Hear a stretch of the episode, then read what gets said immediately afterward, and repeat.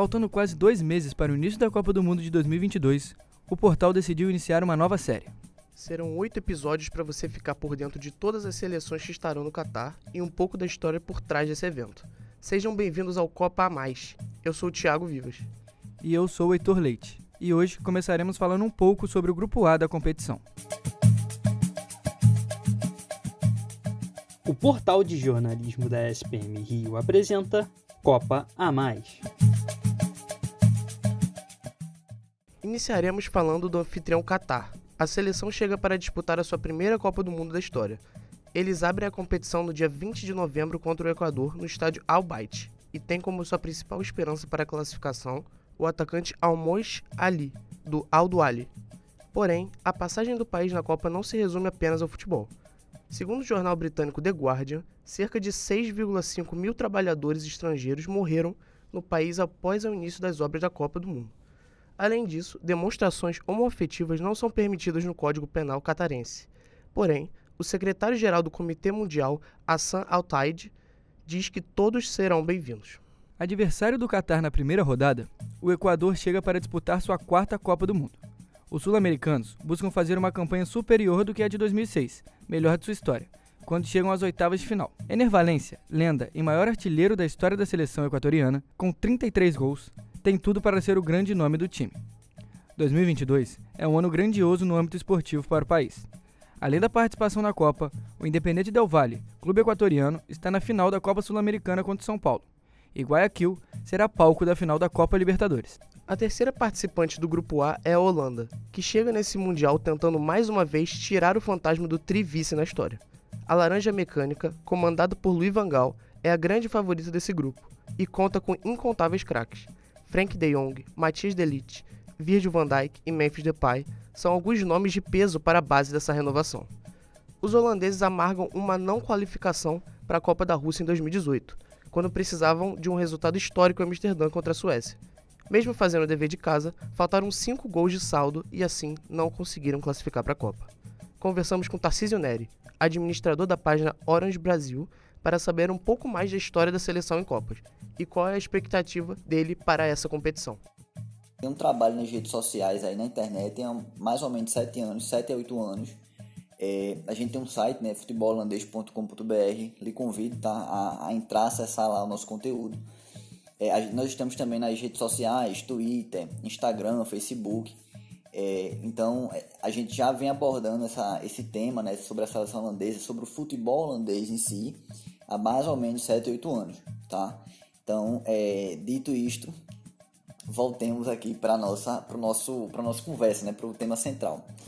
E, e, uma das, das coisas que eu quero começar comentando com vocês, turma, é sobre a expectativa, a nossa expectativa enquanto é, é, pessoas que acompanham né, a seleção holandesa, a nossa expectativa sobre a seleção holandesa, tá?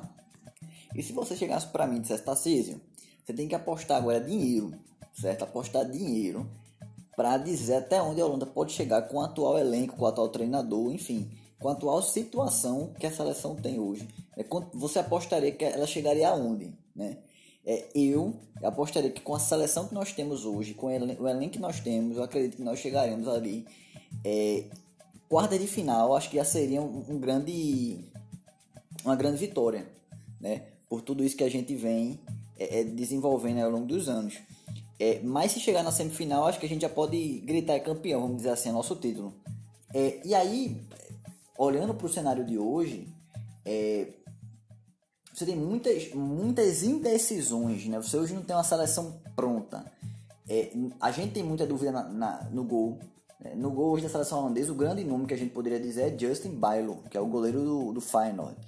Menino muito. É novo, né? Tem 22 anos, se não, tiver, se não me falhar a memória. Mas é um goleiro muito bom, alto, muito, já, já disputado, já experimentado no futebol. E que é, tem a confiança de Van para ser titular. Agora, o que é que acontece com o Justin Byron? Ele é um cara que ele tá passando por muito, muitos problemas de lesões. E não são lesões de tirar ele uma semana, duas semanas. São lesões graves, lesões que, que na última temporada mesmo ele ficou de fora do, praticamente do restante da temporada. Ele só conseguiu voltar na final da, da Liga da Conference League, né, que o Feyenoord disputou contra a Roma. Então, ele bem dizer, passou aí boa parte do, do final da temporada fora por causa de lesão. Então, não é um, hoje não é uma posição que a Holanda ela está bem, ela está tranquila.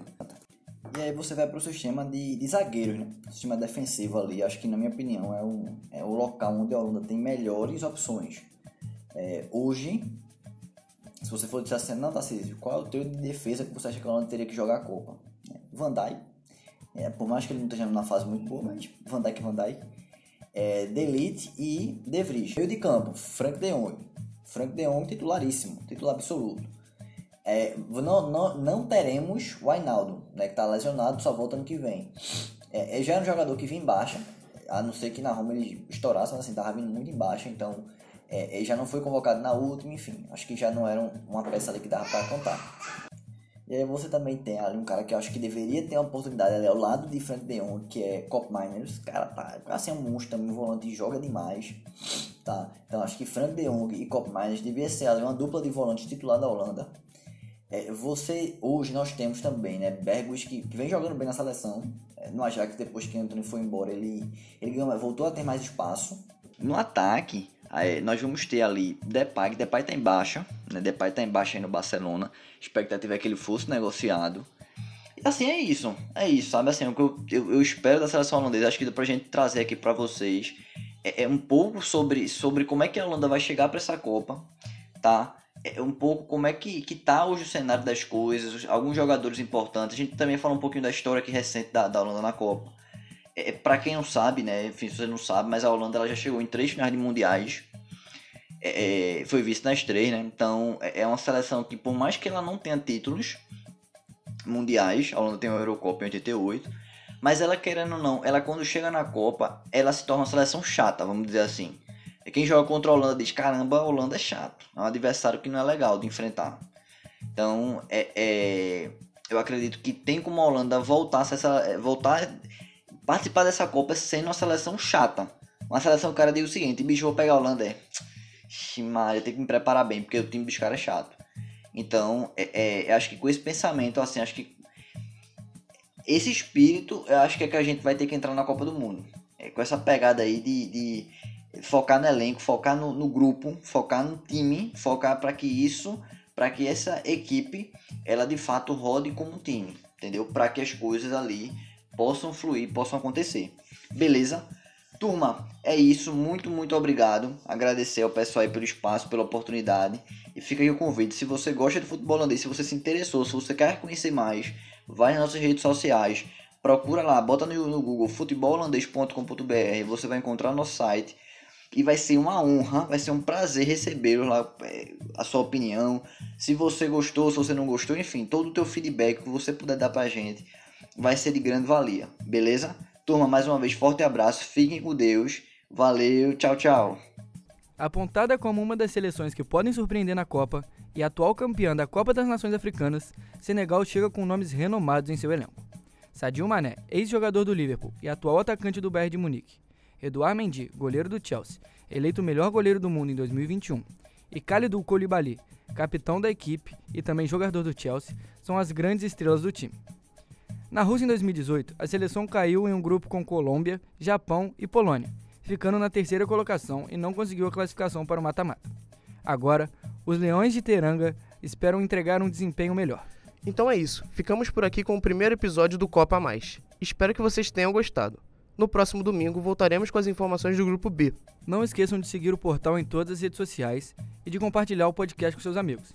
Grande abraço e até a próxima. Valeu! Valeu! Esse podcast foi uma produção do Portal de Jornalismo da SPM. Roteiro feito por Heitor Leite e Tiago Vivas, e supervisão de Clara Glitz e Gabriel Recheniotti.